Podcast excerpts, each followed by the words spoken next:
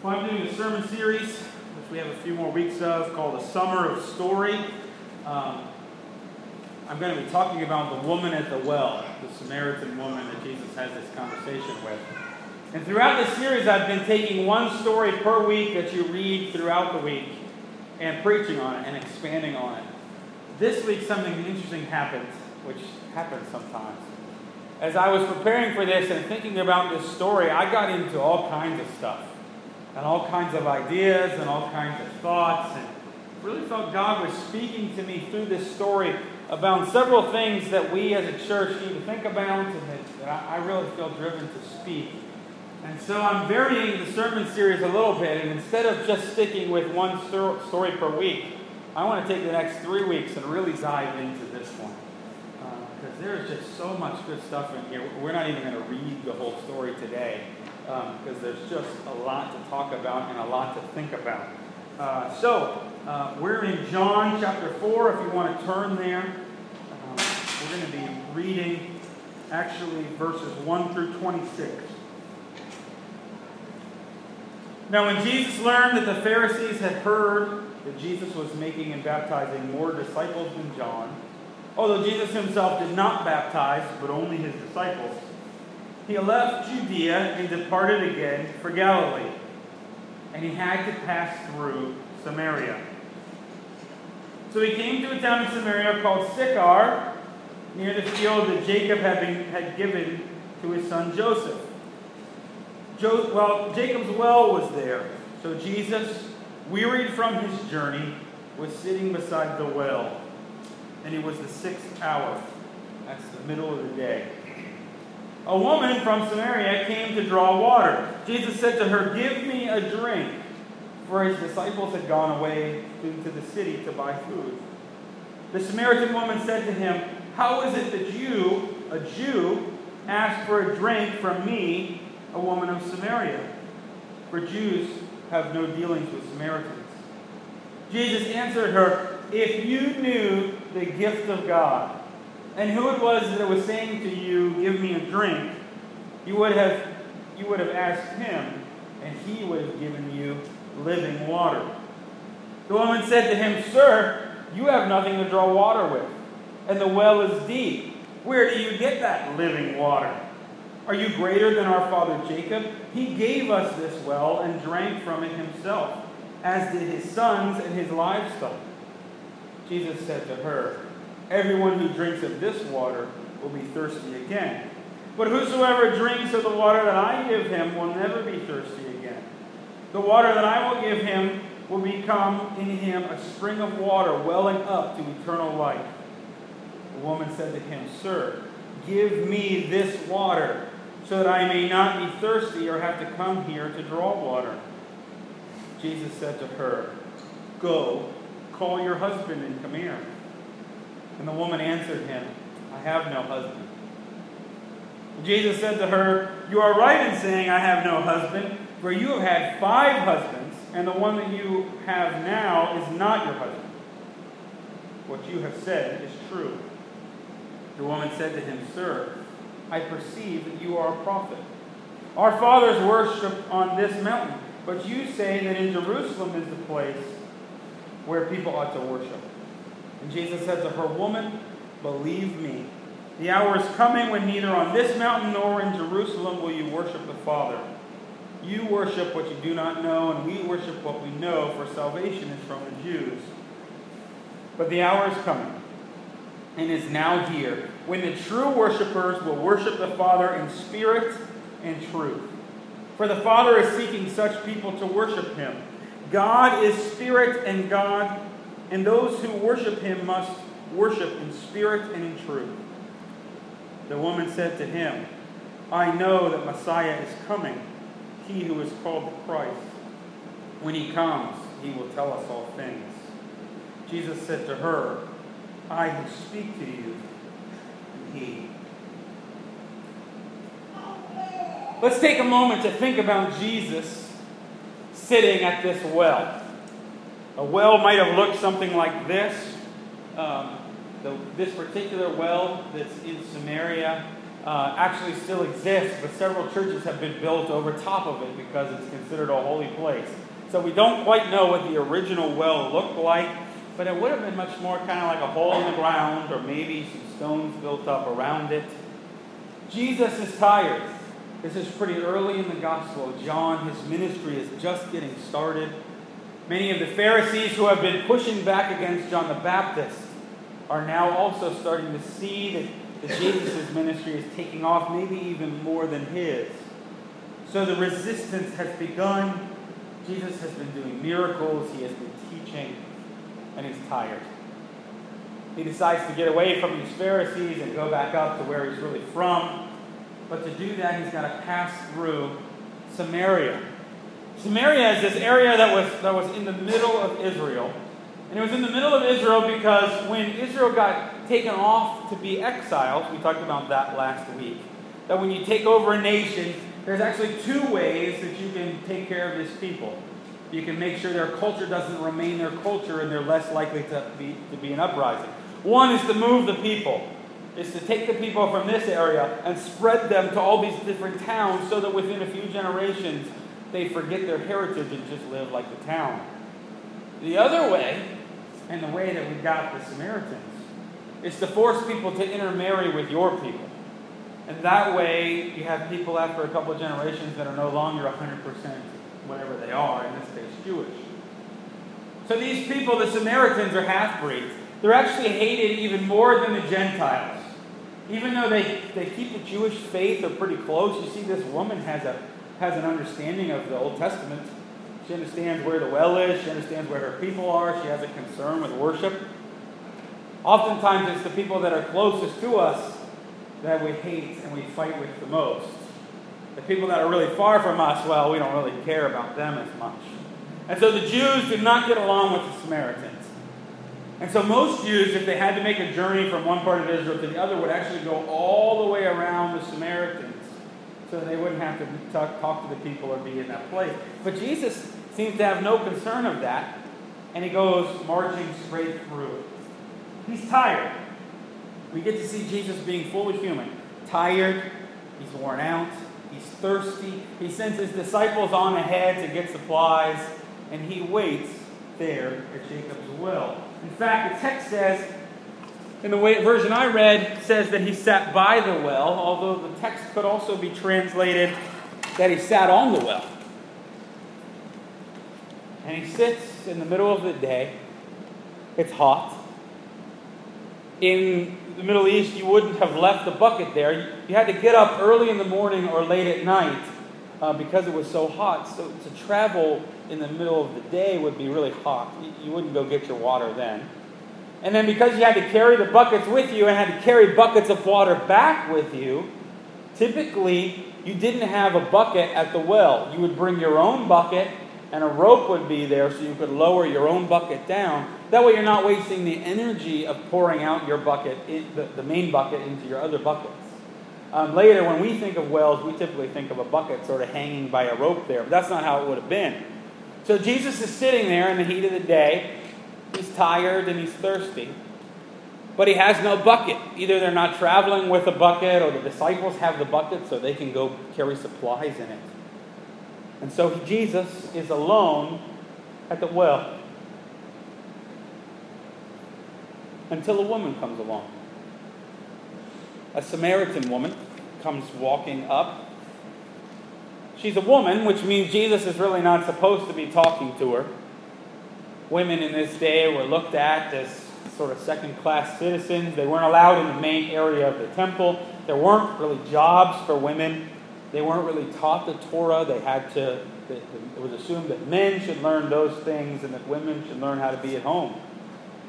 Um, she's a Samaritan woman alone at the well, which means she's especially to be disliked. Jesus if the Samaritan was near him, should have left the well. Jesus should have gone up and walked away, stayed away from this woman. Not only is she a woman, but she's a Samaritan woman. Not only that, but she's there in the middle of the day. I, I just said that you don't go to the well in the middle of the day because it's way too hot. So this woman coming up alone, you didn't even travel to the well alone normally. It was a communal thing because it might be dangerous to go to the well. So the women and children would kind of gather in the morning or in the evening to travel to the well as a group to get their water to come back. So there's a lot of warning signs here for Jesus. Why is this woman coming alone in the middle of the day, the heat of the day, by herself to this well? This is not just a woman who's a Samaritan woman, she's a woman who is outcast in her own culture. There's got to be some kind of reason why in the middle of the day. I don't think she just slept in. There's a reason why she's not going to the well with the other women.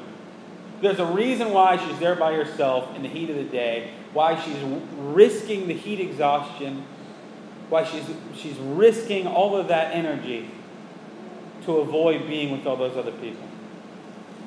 There's been a lot of speculation about what, the deal is with this woman uh, that comes to the well while Jesus is sitting there.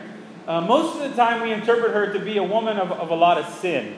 And, and I've heard this taught that way. I've even taught it this way that, you know, what's happening is she's been an unfaithful wife. She even portrayed as, as a harlot or as a prostitute in, in some portrayals. That she's moved from husband to husband to husband, and now the guy she's living with is no longer her husband. And, and maybe that's the case. Maybe that's why she's at the well. But if you portray the woman that way, then you tend to focus this whole discussion around her sin. And in fact, the text never talks about her sin. There's nothing in the text itself that would lead us to believe that portrayal of the woman is really accurate. In fact, there are a couple other ways to read this text that may also explain why this woman is doing what she's doing. For instance, had she lost five husbands? Had she over the years buried five husbands? Seems outrageous to us that five husbands would die, although I, am aware of women that have lost two or three husbands over the years. But remember that men were a lot older than women when they got married. And because women couldn't take care of themselves, uh, couldn't provide for themselves well, that she would have probably, if she, if she, she did lose a husband, she would be married off to one of his brothers or one of his cousins. Which means he'd be, she'd be marrying in the same family. So if there was any kind of illness that was passed on generationally, any kind of blood disorder, any kind of thing like that, that might be running through the family that may just be a family that married young. People did die younger. People could get injuries and uh, not have the capability to take care of those things. So, so maybe she's lost those husbands. Isn't that a different portrayal of this woman?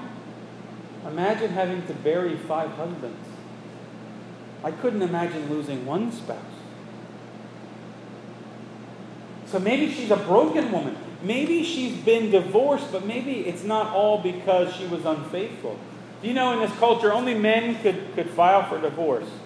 And the really the only ways they could do that is if the woman was unfaithful, or there's a possibility that they could get a divorce if the woman couldn't have children.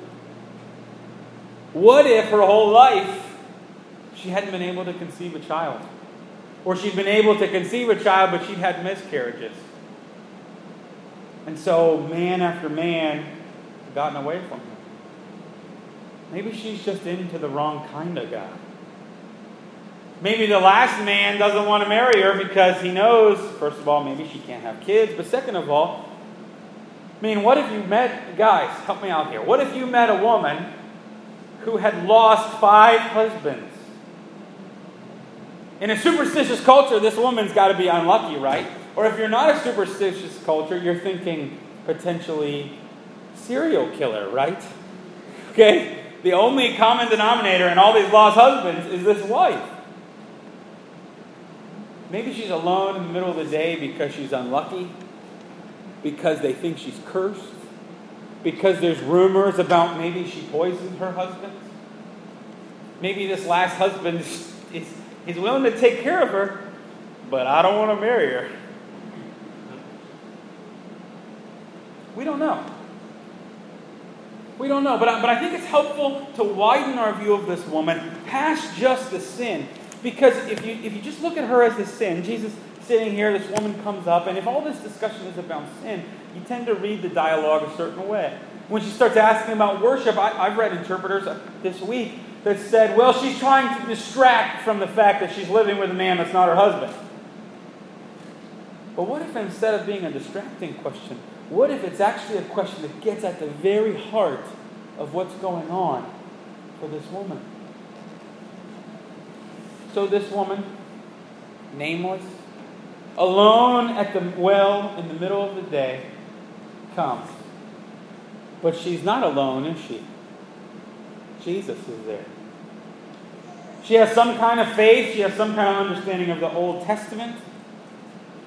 She has some kind of searching that she's doing, but she's doing it on the outside of the community. And so let's look at these two people that happen to be alone at the well at the same time. First, Jesus is, is, is there and he's a man, and so she's a little concerned. She asks him, You know, what are you, a Jew, talking to me, a Samaritan woman? The emphasis in the Greek is really on the gender. Not only is she surprised that Jesus would talk to a Samaritan woman, but she also seems a little bit suspicious of a man who would talk to her and be alone with her in the middle of the day. The question is almost, what are your intentions? Maybe again, this points to the fact that she's had a rough past. Maybe that points to the fact that she's, she may have been abused in the past. Jesus asks her for a drink, which is amazing. He's not supposed to talk to her, he's not supposed to be near her, and he is not supposed to share a vessel with her, to, to, to share a cup or to share a bucket. Totally, Jesus is totally breaking all kinds of norms. Should be in trouble for this. And then they get into this conversation about living water. The language for living water is really interesting. Uh, the, the word for living really sort of means not dead. It could be interpreted not stagnant water. Okay, if you have water that just pools and sits there for a long time, that's bad water. Okay, that's water you're not supposed to drink. It'll make you sick. The water is considered dead because it's not moving, and it'll make you dead in certain circumstances, depending on what's happened to the water or what's in there. Living water is moving water. It's water that you can partake in and that you need to partake in for life. So Jesus says, I've got this living water. If you knew who I was, you'd be asking me for it.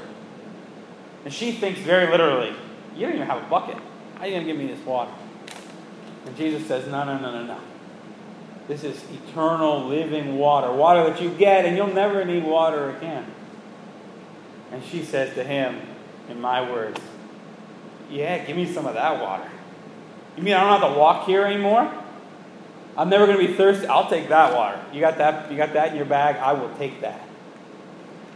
But of course, Jesus isn't talking about water, water. He's talking about something spiritual. He sits by that well, and Jesus knows that woman's coming. We know from the story, he knows everything about her. Because he knows that this woman needs something, that she's searching for something, that she's not satisfied.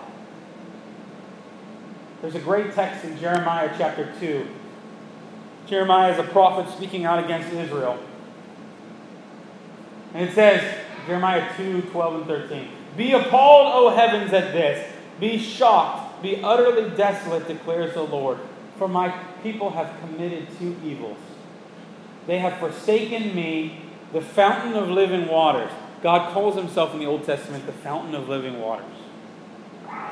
They have forsaken me and hewed out cisterns for themselves broken cisterns that can hold no water. Israel is chastised in Jeremiah because instead of relying on God who gives living water, they keep trying to dig their own cisterns. A cistern, a well went into the ground and found water, but a cistern was a system created to catch rainwater. And so the people of Israel are chastised because instead of relying on God for life, they are trying to dig their own wells, trying to make their own cisterns, trying to find their own way to living waters. And isn't this exactly what this woman has done? Difficult life, probably because some really crappy things have happened to her, but also probably because she's made some pretty crappy decisions herself. Probably both are the case. And she's doing the best she can. She's tried to take care of herself. She's figured out her way to get water, even if she's not welcome with the other women. She's found a guy who will live with her and take care of her, even if she won't take him as her husband. She's doing the best she can. Trying to read, trying to study, trying to find out. But she's digging her own wells. Maybe that's why the worship question comes up for her. She finds Jesus who knows who she is, shouldn't be talking to her, especially if he knows what she's done in her past, and she, he talks to her anyway. This is a prophet. And a prophet who knows what she's done and somehow accepts her anyway. There are in this encounter this combination of condemnation for who she was and at the same time acceptance for who she is. And when she hears about this prophet, she asks him about worship.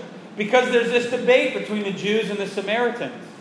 The Jewish people, there's this Jacob's well where Jacob had worshiped, where Jacob had been sustained by God.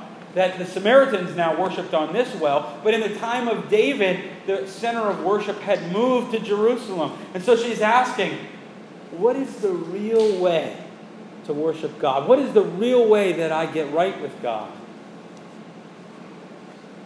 She would want to know that, wouldn't she? This woman alone at the well, difficult past, bad decisions in her past. She wants to know Has God forsaken me? Has God cursed me? How do I get right with God? And so she asked Jesus, not as a distraction, not as a, oh, we're starting to talk about my sin. Let's talk about this worship question instead. No, she, she somehow knows that Jesus can answer some questions for her. And as a Samaritan woman, she doesn't get to talk to a lot of prophets. So finally, she gets to ask, How do I get right with God? My people say here, your people say there, but I don't know. I can't go there if that's the right answer. And Jesus looks at her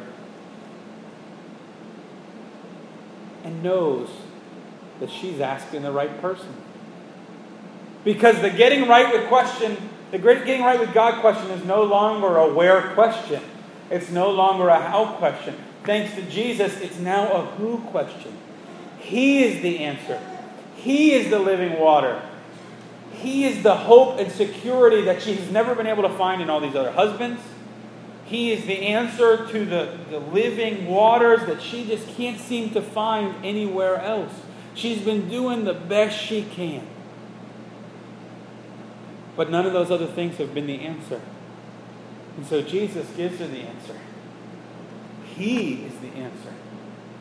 She understands that somehow she's got to worship God. She's got to bring Him to prominence in her life in the right way to make herself right with God. And Jesus just happens to be at the well at the right time to share with her this news.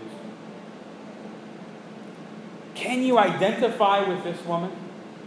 Many of us have been through difficult times in our past, some of which life has thrown at us, others of which have been our own foolish decisions. Don't we all wonder sometimes where God is? Has God forsaken us? How do we get right with this God?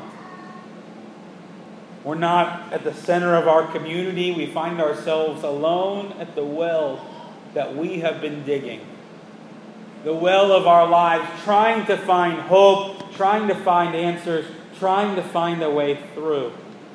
And here comes Jesus into our lives. Suddenly we realize we're not alone after all.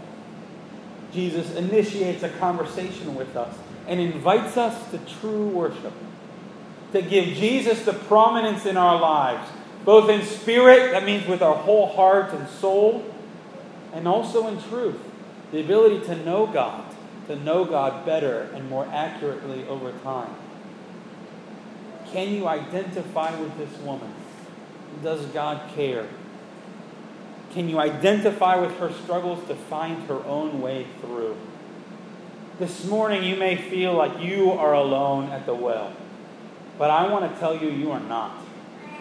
Jesus is with you and Jesus is calling for you to get rid of your leaky cisterns that are never going to provide. Your jobs, and your savings accounts and your possessions and your status in the community and all your little survival tactics that you get for getting through life without being too harmed. Jesus is saying, forget that stuff. I'm the hope. I'm the living waters that you need.